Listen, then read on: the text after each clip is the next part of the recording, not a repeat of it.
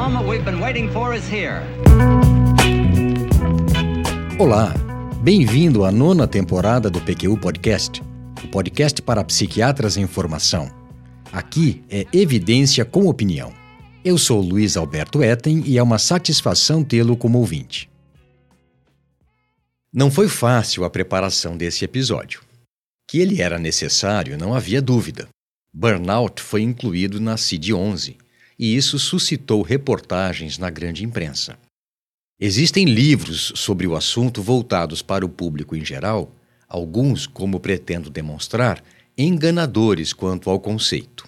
Ou seja, ao invés de informarem somente, propagam uma ideia e as informações, por sua vez, são distorcidas para acomodarem essa ideia preconcebida.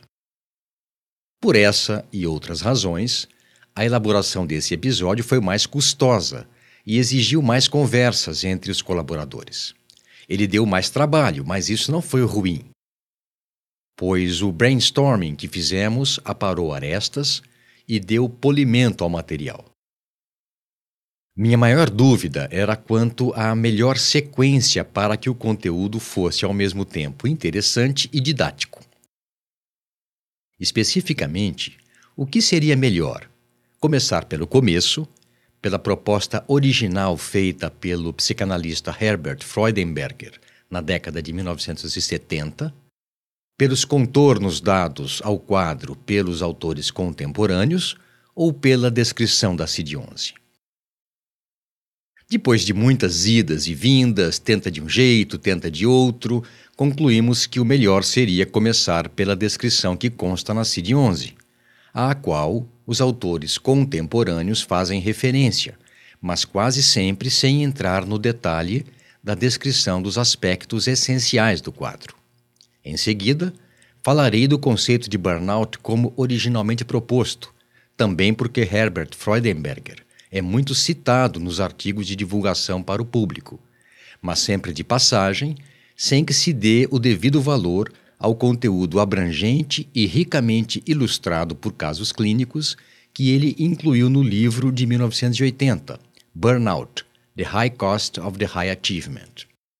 Finalmente, abordarei a questão do burnout em profissionais de saúde, elencando suas causas e consequências. Tomara que você goste. O PQU Podcast é feito com recursos próprios, bancado pelo Vinícius e por mim, e agora conta com a colaboração da Maria Clara Faleiros e do André Boim na elaboração do conteúdo, e também com a participação de convidados responsáveis por episódios cujo tema escapa ao nosso conhecimento e sobra para o deles, sempre familiarizados que são com o que compartilham conosco.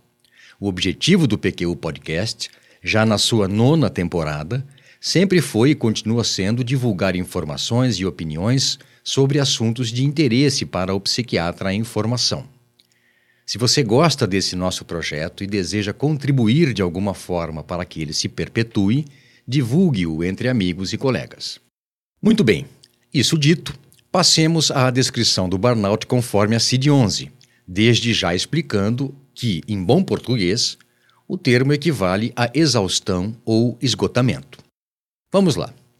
O burnout consta na 11ª edição da CID como um fenômeno ocupacional. Ele não é classificado como transtorno mental.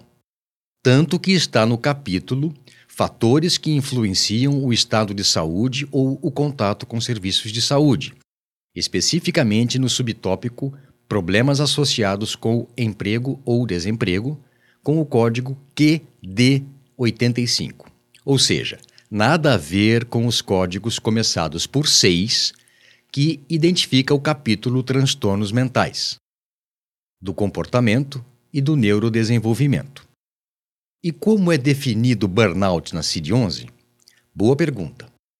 Eu vou respondê-la com a máxima precisão para não deixar margem para dúvidas. O burnout é uma síndrome resultante de estresse crônico no local de trabalho que não foi manejado com sucesso. Envolve três dimensões características. Primeira, sentimentos de esgotamento de energia ou exaustão.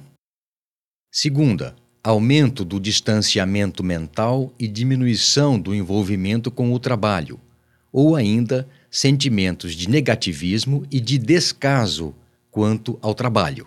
E terceira, diminuição da eficácia do rendimento profissional. Além disso, há um reforçador dessa característica ocupacional. Burnout se refere especificamente ao contexto ocupacional e não deve ser aplicado para descrever experiências em outros setores da vida. Não é por outra razão, inclusive, que a Organização Mundial da Saúde pretende desenvolver diretrizes baseadas em evidências sobre o bem-estar no local de trabalho. Tudo bem até aqui? Espero que sim. Se ficou alguma dúvida, se não assimilou bem o que é burnout pela CID-11, escute de novo os aspectos essenciais do quadro que apresentei há pouco.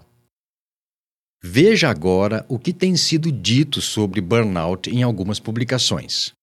Comecemos pelo relato de caso ilustrativo na reportagem da revista Veja, de 10 de janeiro de 2022. Preste bem atenção. Trata-se de uma funcionária multinacional do setor farmacêutico que, no fim de 2020, perdeu a sogra para a Covid-19. Em seguida, seu marido, também diagnosticado com a doença, foi internado. Para complicar ainda mais, o pai descobriu um câncer. Tudo isso enquanto ela cuidava dos filhos que estavam estudando em casa e das atividades profissionais. E aí, numa reunião de trabalho, ela, chorando, ainda tentava dizer que não era nada, que estava tudo bem. Evidente que não estava tudo bem. Mas esse caso, como exemplo de burnout, não seria mais uma reação de ajustamento renovada por sucessão de eventos de vida estressantes? Aliás, no caso dela, a atividade profissional nem de longe era o problema. Pelo contrário, foram os colegas que viram que ela não estava bem e que ela precisava de cuidados. Irônico que o quadro dela foi caracterizado como burnout apenas porque ela trabalhava. Do contrário, talvez fosse diagnosticado corretamente. Além disso, de dar essa ideia distorcida da coisa, a reportagem diz que 75% dos entrevistados por um site nos Estados Unidos relatavam experiências recentes de exaustão profissional em 2020. 75%? Mas então os distoantes são os que não se queixaram de esgotamento no trabalho. Tá todo mundo doente? O trabalho hoje em dia é tão nocivo e insalubre? Ou houve flexibilização dos critérios que descrevi logo no início do episódio, de modo a que burnout se tornasse um diagnóstico para praticamente todos os que trabalham? Essa segunda hipótese nos parece a mais forte, ainda mais quando vemos que o encaminhamento proposto por essa e outras reportagens de divulgação é que haja capacitação dos líderes para entender o problema, identificar quando o colaborador precisa de ajuda e apontar o caminho correto, sem nem mesmo se referir ao papel do indivíduo nos cuidados com a própria saúde mental. Permita-me então fazer uma síntese parcial.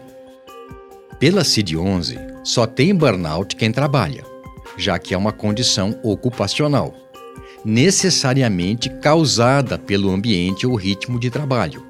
Mas, evidentemente, nem todos os problemas que afetam alguém que trabalha, mesmo que causando sofrimento, devem ser chamados de burnout.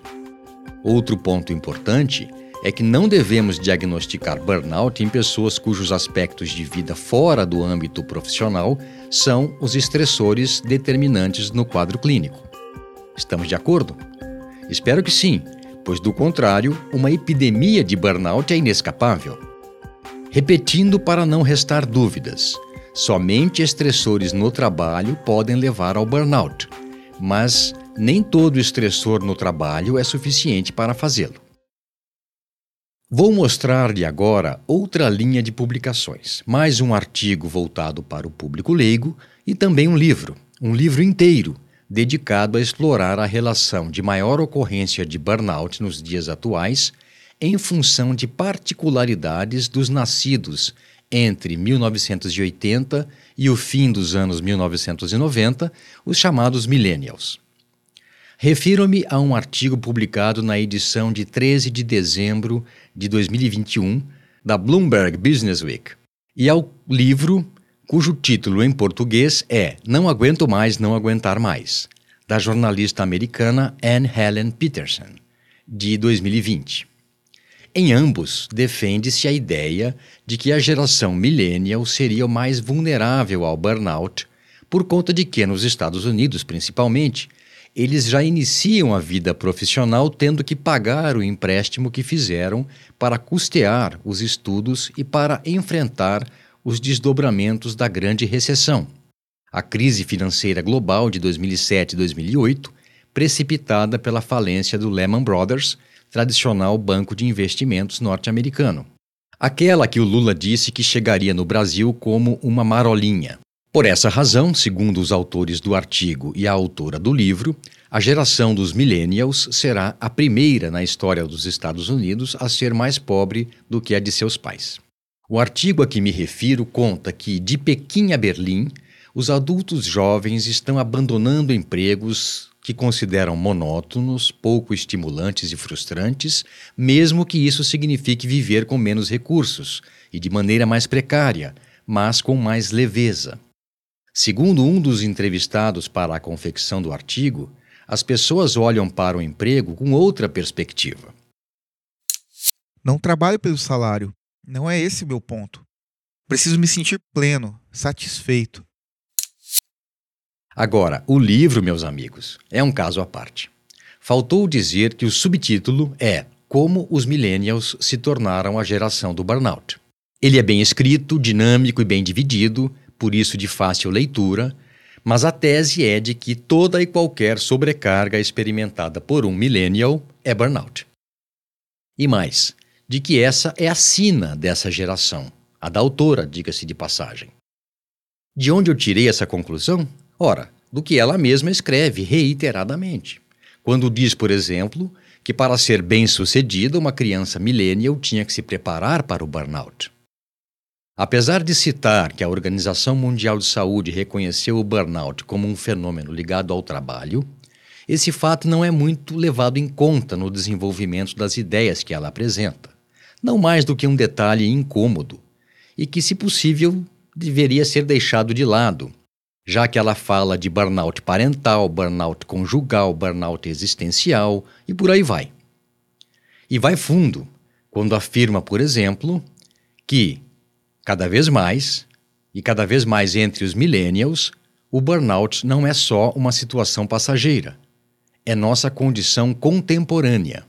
Quero crer que, sem se dar conta, ou o que seria pior, vaidosamente, supervaloriza seus pares quando escreve que o burnout é muito diferente da exaustão, embora as duas condições sejam relacionadas. Exaustão significa ir até um ponto em que não é possível ir além. Burnout significa chegar a esse ponto e se forçar a continuar, por dias, semanas ou anos. Mas não era um ponto a partir do qual não se podia ir além? Afirma também que, apesar de não ser um diagnóstico novo, e aí a autora faz referência a Herbert Freudenberger, e reconhecendo que gerações anteriores também tiveram casos de burnout, o burnout dos millennials seria mais grave, mais limitante e mais devastador. Bem, descontando esses e mais alguns exageros, esse livro não foi exceção à minha regra de leitura.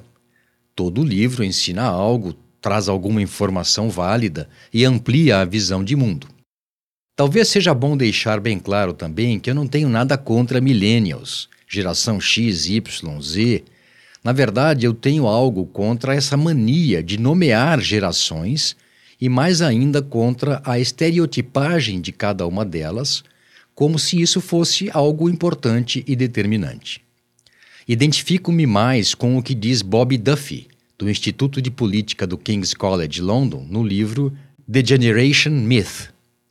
Desafiando os estereótipos em torno das mudanças geracionais, ele afirma que é comum que cada geração almeje coisas diferentes no trabalho em relação às anteriores, como, por exemplo, priorizar o aprendizado de novas habilidades do que a estabilidade, e que os membros das gerações anteriores, quando jovens, pensavam de maneira semelhante em relação à necessidade de mudança de algumas normas. A verdade é que cada geração enfrenta os próprios problemas como pode, com os recursos que tem. Vejamos agora algo do livro de Herbert Freudenberger, psicólogo e psicanalista americano, publicado em 1980. Para começar, é um daqueles livros muitas vezes citado, porém poucas vezes lido com atenção. Nele, o autor cunha o termo burnout para se referir à perda de sentido da vida, à incapacidade de conviver bem com os familiares, amigos e colegas de trabalho, à desilusão com o casamento e a carreira, ao cansaço recheado de frustração e à necessidade de seguir adiante, consumindo cada vez mais energia para manter o ritmo que estabeleceu para si. O conceito de burnout na CID-11 equivale a menos de um quinto do conteúdo do livro, parte de um dos dois capítulos sobre burnout e trabalho. O quadro que ele descreve detalhadamente é muito mais algo existencial, bastante relacionado com características de personalidade e posturas interpessoais derivadas da criação, do que com questões puramente trabalhistas. Ele trata então de subserviência, carência, perfeccionismo, alto nível de exigência pessoal, incapacidade de colocar e sustentar limites nas relações, inclusive, mas não só, nas profissionais. Tanto que ele faz as seguintes perguntas na introdução dessa obra: Você se sente esgotado ou como se estivesse consumido? Há algo errado no seu relacionamento afetivo? A posição que você lutou tanto para obter agora lhe parece não ter mais sentido? Seus filhos parecem irrequietos e distantes?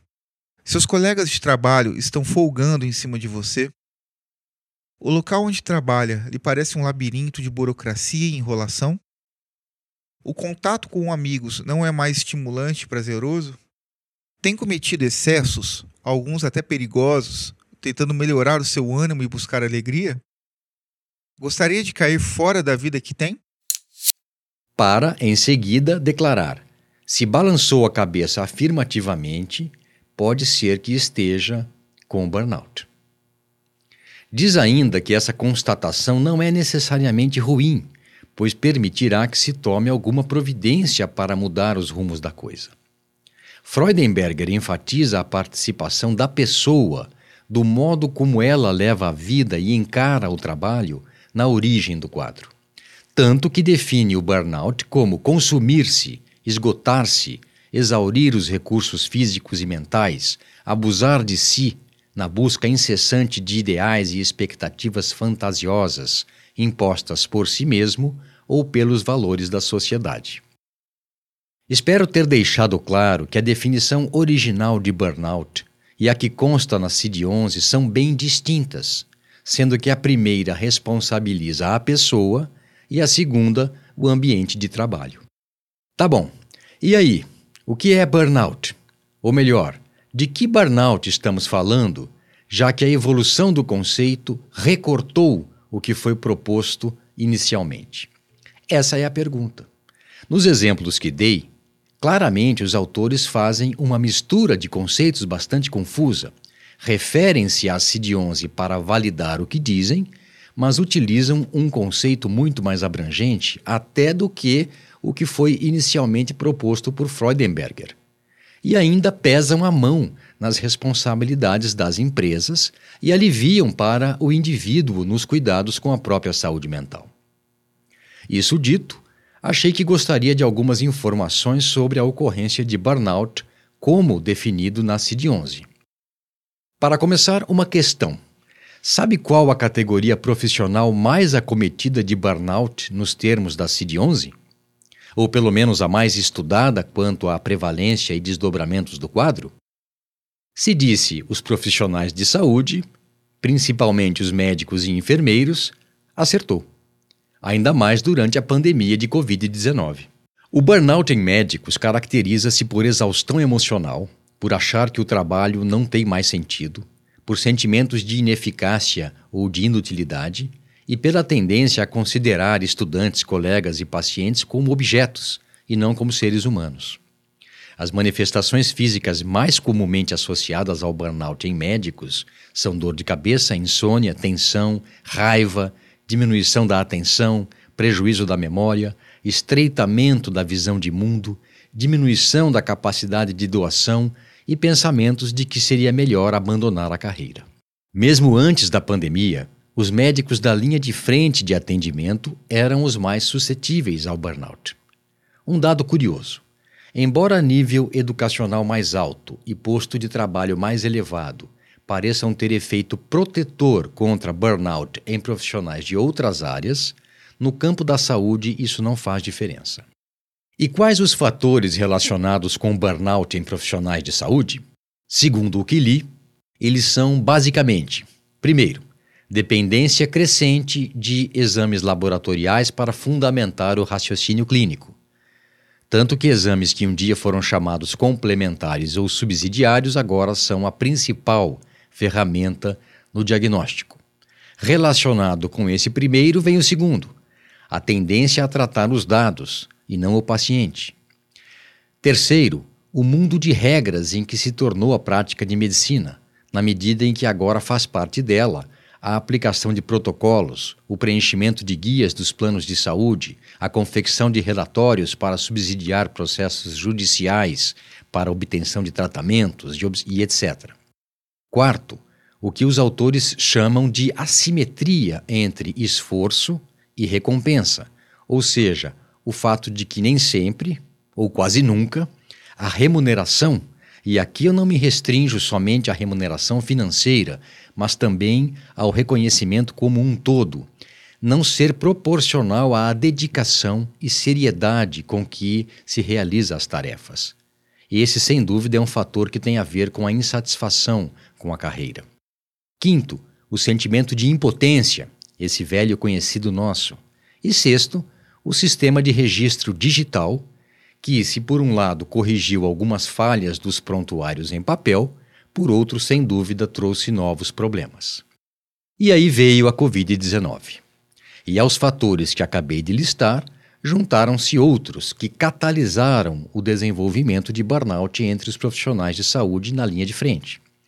São eles a falta de recursos nos hospitais, a ameaça de exposição ao vírus como mais um aspecto de insalubridade da profissão, turnos de trabalho mais prolongados e muito mais pesados, perturbação dos padrões de sono, excesso de trabalho desbalanceando a rotina de vida o constante dilema entre cuidar dos pacientes, se expor à contaminação e o medo de levar o contágio para os familiares, descuido para com as necessidades pessoais e familiares, falhas de comunicação entre a equipe e com outros serviços e a falta de informações atualizadas.